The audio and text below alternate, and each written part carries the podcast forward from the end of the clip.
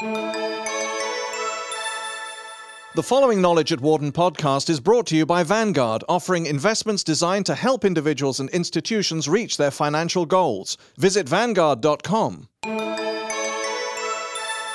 Mexico's split vote. What will it mean for sustainable economic growth? For the 41 million Mexican voters who went to the polls on July the 2nd, the major decision was whether they were going to continue to follow the same free market model with limited spending and greater foreign investment than the country has had for the past six years, or opt for change. Felipe Calderon, the political heir apparent of Vicente Fox, represented the conservative National Action Party, PAN, Calderon was the candidate of continuity and free markets, while Andres Manuel Lopez Obrador of the Party of the Democratic Revolution was the candidate of change. Enrique de la Garza Toledo, coordinator of social sciences at the Graduate School of Mexico's Autonomous Metropolitan University, UAM, says that Lopez Obrador rejects the logic of leaving things entirely to the free market. He thinks that the state is important. He criticizes the model and the way it has functioned until now because stable growth has not been achieved nor has there been any appreciable decline in poverty. He believes that a change in the model is necessary involving greater intervention from the state. Before the election, the poll showed a tie with the two main candidates, which was confirmed after the voting took place. When the Federal Election Institute, IFE, announced its first results, it gave Calderon a slight advantage, barely one percentage point, 36.38% versus 35.34%. The controversy then began. A technical tie made it necessary to recount the more than 130,000 polling sites in the country. Lopez Obrador openly criticized the IFE for having taken only 24 hours to scrutinize the July the 2nd vote. Ultimately, both candidates proclaimed themselves the winner, which meant that a nerve wracking electoral recount was in store for the country. During the recount, the initial results were overturned in favor of the leftist candidate. For 20 hours, Lopez Obrador had a slight advantage over Calderon.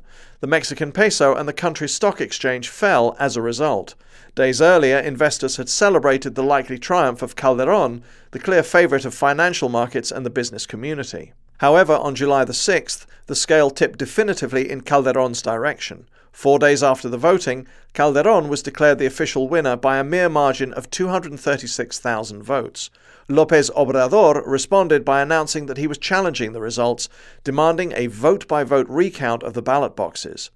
Mexico's electoral tribunal can accept challenges within a period of four days. It has until August the 31st to hand down its ruling and until September the 6th to declare the president elect of the country. A weak legitimacy. Most analysts agree that no one benefits when election results are this tight, nor will this outcome help to strengthen Mexico's democracy, which, in 2000, did away with the more than 70 years of rule by the PRI, the Party of Revolutionary Institutions. Although international observers said that the elections occurred under entirely normal conditions, many Mexicans believe that the elections were fraudulent. De la Garza explains There are doubts about the impartiality of the IFE, about the way that the electoral process takes place, about the role that television played, and about the accusations made during the campaign, corruption, and so forth. You still cannot say that this political system is all that free and democratic. Some factors tilt the balance towards one side in a race or another. According to De la Garza, the Mexican government was used to playing an enormous role in election results. In this case, he says, the state apparatus expected that Calderon would win by a convincing margin, but that's not what happened. It was a surprise that Calderon did not win in a convincing fashion. In the best case scenario, he will win by only 1% of the votes. This margin is going to leave a lot of doubts about the legitimacy of the election. How will it affect the next president and his government? One sector of the population, more or less one third of the people, is not going to be satisfied with the result. De la Garza believes that the winner will have no other recourse but to build bridges with his rivals in order to rebuild national unity. We may never know who really won these elections. No political group has a clear majority. The healthiest thing would be to take the other side into account because it is also very strong. Nevertheless, Carlos Malamud, chief Latin American researcher at the Real Instituto Elcano, has no doubt that the electoral system functioned perfectly in a way that was both transparent and efficient. Beyond all the doubts that may exist, he notes, it is symptomatic and odd that when it came to the rapid counting made by 7,000 polling places, the results were similar to the existing polls made by PREP, Preliminary Program of Election Results. That meant that the trend was clearly revealed from the outset. In his view, given the tiny margin between the first and second candidates, Calderon starts off with weak legitimacy, especially after the denunciations of fraud made by the opposition. Malamud agrees with de la Garza that a possible offer by Calderon to create a unity government could be a good solution for the current political polarization.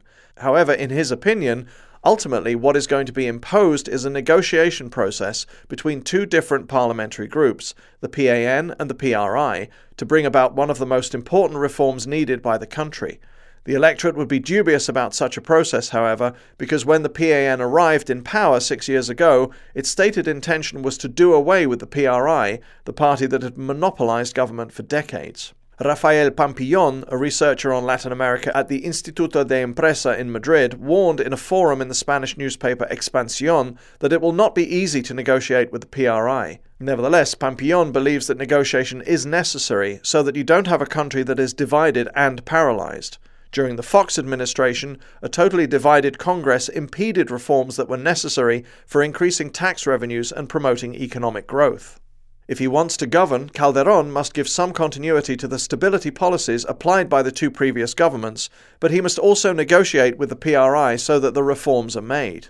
Poverty and jobs, the two key issues. Calderon will inherit a country whose economy is relatively healthy, and which grew by 5.5% during the first quarter, now that the price of petroleum, one of its main sources of wealth, is sky high. Nevertheless, he will have to tackle Mexico's endemic ills, poverty and jobs. De la Garza explains that the main challenge for the next president is to achieve more stable economic growth in order to generate decent jobs. In the official figures, he says, there is a lot of cheating. In Mexico, there is no unemployment insurance, so the numbers of registered unemployed are always very low, about 2.5%, which is quite different from the number of registered unemployed in Europe, for example. The problem is that people invent low paying jobs, and it seems that they are not unemployed. The only way to eliminate that problem, he adds, is through very high sustainable economic growth. In Mexico, there are times when growth rates are very high, but then they take a big drop. The unemployment problem is closely tied to the poverty rate, which is currently at about 50%, although it is not extreme poverty, notes de la Garza. Today, he explains there is no short term way to provide decent jobs to that 50% of the population. During Calderon's campaign, he says, one of the slogans he used was the job candidate. Nevertheless, he did not clarify how he was going to provide incentives to create jobs. Nor were Lopez Obrador's proposals convincing. The candidate's initiatives for reducing poverty, including such issues as unemployment, public services, and housing, consisted largely in expanding social assistance programs for the poor, explains de la Garza. He says that Lopez Obrador had already created subsidies in the federal district when he was mayor of the Mexican capital city. In addition, Fox had already put other programs of this sort into place, which were endorsed by the World Bank and the International Monetary Fund. Reforms and continuity. When it comes to reforms, Calderon will have to face up to such key issues as energy, taxes, and labor laws, says Pampillon. In his view, the last two areas are the most necessary. Tax reform is indispensable for increasing public revenues and social spending. This spending should be directly toward the poorest regions in order to improve income distribution, education, and public security. As for labour reforms, he says, they will help to avoid heavy emigration. According to Pampillon, the PAN and the PRI agree that Mexican exports have to be diversified even more, and Mexico needs to diversify its markets so that it does not depend so much on the US. China represents another strong threat for Mexico, especially in the manufacturing sector. Perhaps the Central Bank of Mexico should buy more dollars on the market, the way the Central Bank of China does, in order to avoid the appreciation of the peso. Malamud agrees that it is important to reform the energy sector. One of the basic pillars of modern Mexico, he notes, is PEMEX, the state owned petroleum company, which needs to be restructured. At the same time, they have to pass legislation regarding how they will permit deregulation in this sector. This is a very important area where Mexican politicians will have to get involved. De la Garza believes that Calderon's victory will mean continuity in its relations with the US. However, he believes that such a policy will not benefit Mexico's agricultural sector, which will have to deal with the total opening of the sector envisaged by NAFTA, Mexico's free trade treaty with the US and Canada. When that opening takes place, he says, products from the United States are going to take over this sector because their productivity is several times higher and because North American agriculture receives subsidies from the government. In addition, Mexican agriculture, which is the weakest sector in Mexico, has both inferior technology and lower productivity. According to Pampillon, the Fox government was very weak when it came to its relations with the United States. It demonstrated its support on many occasions in recent years, expecting to receive preferential treatment from the US in return. That did not happen, however. This is an area that causes a great deal of concern in Mexico, as does emigration. With Calderon in power, he says, these trends will not change. There is not much of a difference between Fox and Calderon when it comes to their political and economic visions. They are quite similar, says Pampillon. Calderon is a young politician, 43 years old, but Fox is not. This gives Calderon more vitality and energy when it comes to governing and moving ahead on reforms. Fox was incapable of making an agreement with the PRI, but Calderon will do that. Among other things, that's because the PRI is now a weaker political force, whereas it was stronger during the Fox era. However, both presidents are very well educated, easy to get along with, and conservative, and they both have a track record of favoring markets and the private sector. According to Pampillon, Spanish companies that operate in Mexico are very much at ease about the victory of Felipe Calderon over Lopez Obrador. That goes for the banks as well as construction firms and energy firms. On the contrary, the business sector would have been quite nervous if Lopez Obrador had won the elections because he would have undertaken a policy of revising contracts following the models of Hugo Chavez in Venezuela and Evo Morales in Bolivia. And he would have set prices along the lines of Nestor Kirchner in Argentina. The long shadow of populism covers Latin America, Pampillon notes. After six years of Felipe Calderon, will Lopez Obrador be the next populist to reach office? That possibility has to be considered.